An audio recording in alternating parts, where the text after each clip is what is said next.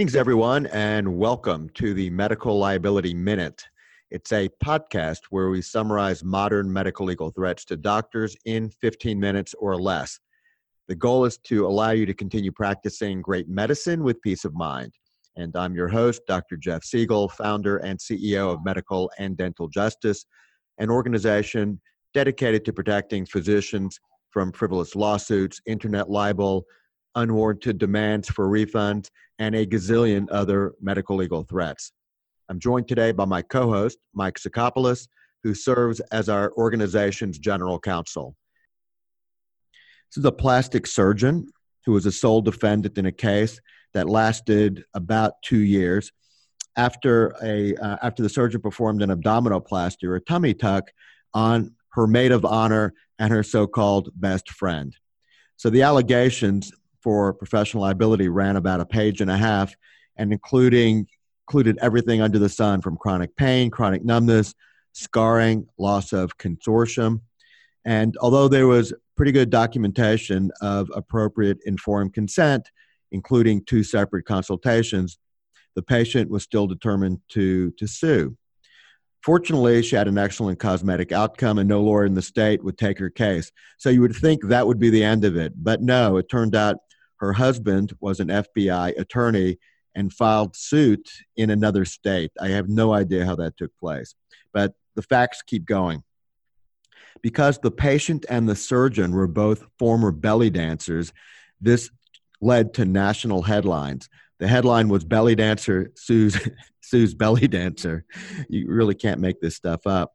And offers to appear on the Sharon Osbourne uh, show.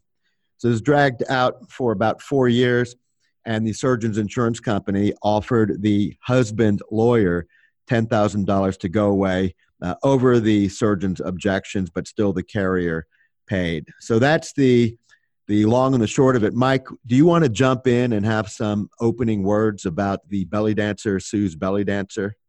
Wow, where to begin? Um, uh, Dr. Segal, I fully recognize that I am not a voting member of the most frivolous lawsuit um, select committee, but I got to say, if I if if I was on that committee, this one would have my uh, this one would have my undying support. Um, it has belly dancers, Sharon Osbourne, and let's just stop for a moment. Should this have appeared on the Sharon Osbourne, uh, the physician would have been safe because clearly there's not much of an audience there to actually have viewed it. So, look, we've got this being propelled by a spouse and maybe that's where we should we should start to to talk about things because so oftentimes um, physicians are focused on the the patient and it is really the spouse or family members that help instigate or propel a, a medical malpractice claim. You've seen that before have you not? Definitely have where the patient is actually happy and then the family member shows up and is throwing gasoline um, and lighting matches where and then the patient is is stuck in a bind because they probably like the care that's being rendered. They have a personal relationship. And then the family member is creating waves. We also see this in a somewhat different situation but still related to a family member where um, mom for example has had a um, a horrible event where, for example, had a bleed into the brain, and um, the local family knows precisely what mom's wishes um, are, meaning let's just make mom comfortable, and then the the relative who, who has lived who who has spent a decade living on the opposite coast and has never even picked up the phone to say hello or happy birthday or happy Thanksgiving shows up 10 years later to say oh no no i know exactly what mom wants. She wants everything done for her. And these typically do resolve but it often takes days sometimes weeks to get to a consensus. The theme being a family member uh, getting in the way of um, allowing the best care to be provided for the individual.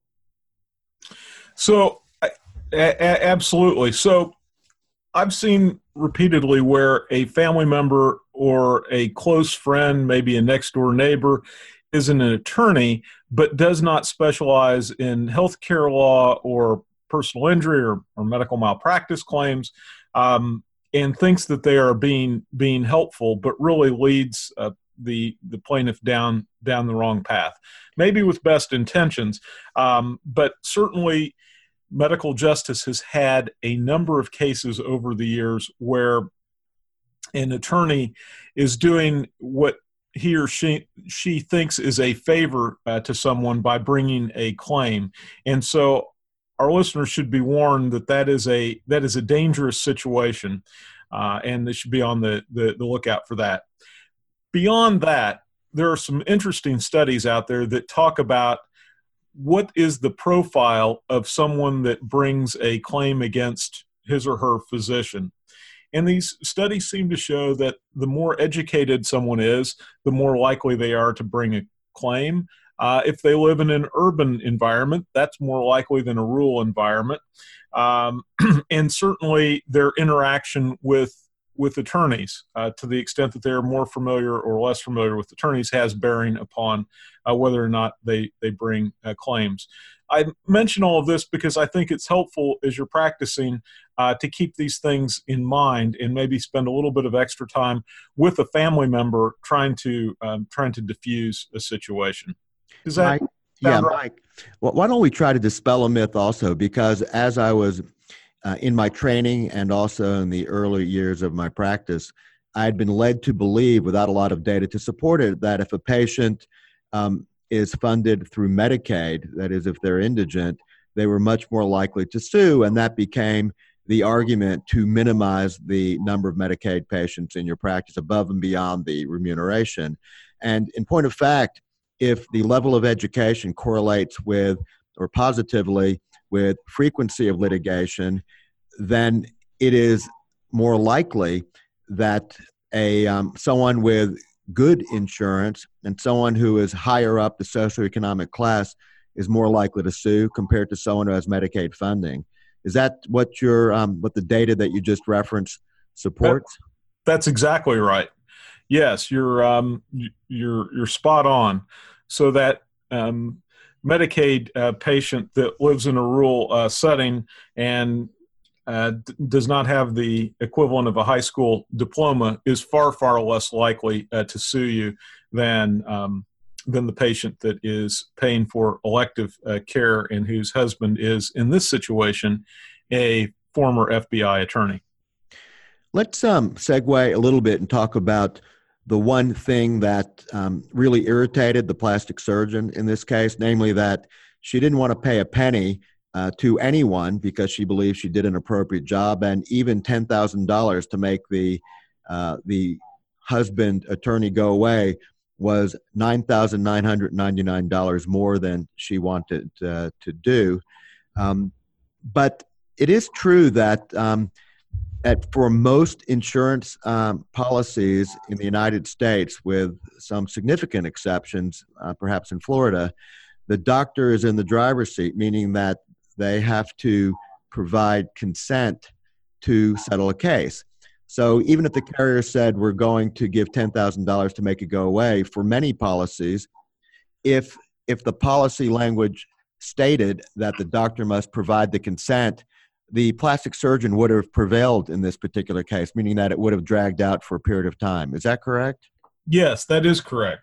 Absolutely. So it probably does make sense to dust off your policy and just confirm one way or another to make sure that your policy is a consent to settle. Because if it's not, you are not in the driver's seat and you pretty much will have to do what your carrier tells you to do. Now, the thing that um, also drives physician crazy is that if they are forced to settle uh, against their will um, and the carrier makes a payment, that will trigger a line item in the data bank. Is that correct, Mike?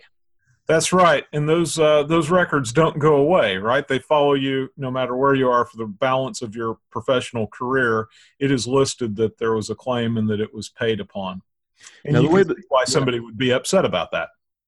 The way the rules work with the data bank, uh, and this is actually a myth that many um, that many physicians don't quite uh, appreciate or understand is that it doesn't matter what the size of the payment is made. If a third party, such as an insurance carrier, makes the makes the payment to a plaintiff um, to settle a claim, whether it's a dollar or $10 million, that gets reported as a line item in, in the data bank. Now, interestingly enough, if you make the payment, that is, if the carrier does not make the payment, then that is not reportable to the data bank. So, in a case like this, when we're talking about the carrier only paying $10,000, you might scratch your head and wonder would you be better off just making the payment out of your own pocket and not relying upon the professional liability carrier to do so? Because to do so, you are triggering their reporting to the data bank, correct? That that's correct. If they pay any amount of money, they are legally obligated, and by they I mean your your liability carrier um, is is liable to is responsible for reporting to the data bank. So, you bring up a good point that in certain circumstances, it may be best to use your own funds to keep an event from being uh, reported to the data bank. Now, here's another strategy that we have often used to help with uh, physicians who may be involved as a peripheral defendant when five or six people are being sued. When I say peripheral defendant, meaning that uh, that doctor, the medical justice plan member, was not the protagonist. They they were along for the ride, but to the extent there was li- liability or uh, any type of negligence performed, um, that doctor was not the uh, the person responsible for it. So one strategy to, to consider is actually to roll over quickly. Now stay with me on this for a few minutes because rolling over doesn't necessarily sound like such a great thing to do. But if your carrier is going to defend you, for example, to the tune of $50,000 to get to a particular outcome, it is possible to offer maybe $40,000 or even the $50,000 up front to the opposite side, but it needs to come with a release that has these magic words in it for reimbursement of legal expenses only. For reimbursement of legal expenses only. In that model, no money is going to the plaintiff. Um, now, what's the benefit of that? Meaning that if if the carrier makes the payment and you have those magic words in the release, um, even if your carrier reports you to the data bank because no money was paid to the plaintiff, that is not reportable to the data bank. So your carrier may still report, but there's a way to petition the data bank to get that line item removed. Now, this will only work if there are many defendants, um, meaning that um, the plaintiff attorney will probably take that money, recycle it, and continue to prosecute the case against the other defendants. So, if you're the only defendant, that strategy will not work. But if you're one of many defendants and you're a peripheral player, and the amount offered, in this case, $50,000, is reasonable and makes sense, then that is a strategy worth considering. What do you think of that, Mike? I like it. And what this speaks to is having a defense counsel that is creative right? Someone that is um, thinking a little bit outside of the box. There are other things called loan receipt agreements, whereby you can effectively loan money to the person suing you, uh, stay in the case, and then have that money reimbursed. Um, by a fellow defendant after the case is over. There are lots of kind of interesting, uh, tricky arrangements that can be made, but this requires I think two things. One, a defense counsel that you feel comfortable with and is creative. And two, it also speaks to the independence of the physician uh, versus the organization that he or she is, is working with. And by that, I mean we've seen a lot of consolidation. So if you are working for a health system, many of these strategies are, are off the off the table um, because it really is advancing your interest at the um, disadvantage of a co-defendant, and that's hard to do when you're an employee. And we're unfortunately seeing more and more in uh, medicine becoming in physicians becoming employed. Would would you agree with that?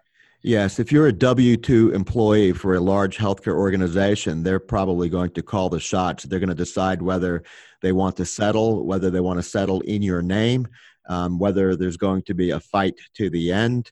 Um, as a W 2 employee, the benefit you get is certainty over some aspects of your life. You're not taking as much risk. On the other hand, you lose a great deal of autonomy. You're not captain of your own ship. And so that's the trade off. We, we certainly know many doctors who got tired of dealing with some of the headaches of managing a practice day to day, particularly as many of the issues became more complex. Um, then they jumped into a large healthcare um, system as a W 2 employee, realized they traded one set of headaches for a new set of headaches. What kind of headaches might they be? Well, you know, before, if they didn't like someone who worked for them, they could discipline them or they could fire them. In this particular case, that person that you want to fire is not your employee, your co-employees. So you have to work your way up the uh, the chain of command and make your best possible case to the person that everybody reports to. This is a, a new world, but we've also seen people who have who migrated into a um, healthcare system as a W two employee and then did two years and said, "I've had it coming back out." So um, I think some things you see uh, cycle through over and over again and getting back and trying to um, to get closure on this, I think the the salient point is that if you settle a case, just do your best to understand what the long term ramifications of this are related to the data bank, um, how and also um, the board of medicine, as well as getting privileges, licensing. This is it doesn't stop the day the check is signed um, this case can linger going forward doesn't mean that you should never settle a case and write a check. It just means if you're going to do it, do it with your eyes open. And with that, we're at the end of our broadcast. Thanks for joining us. In closing, a few messages.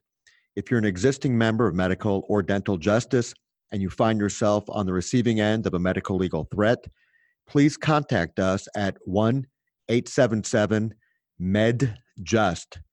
That's 1 877 MedJust or 633 5878.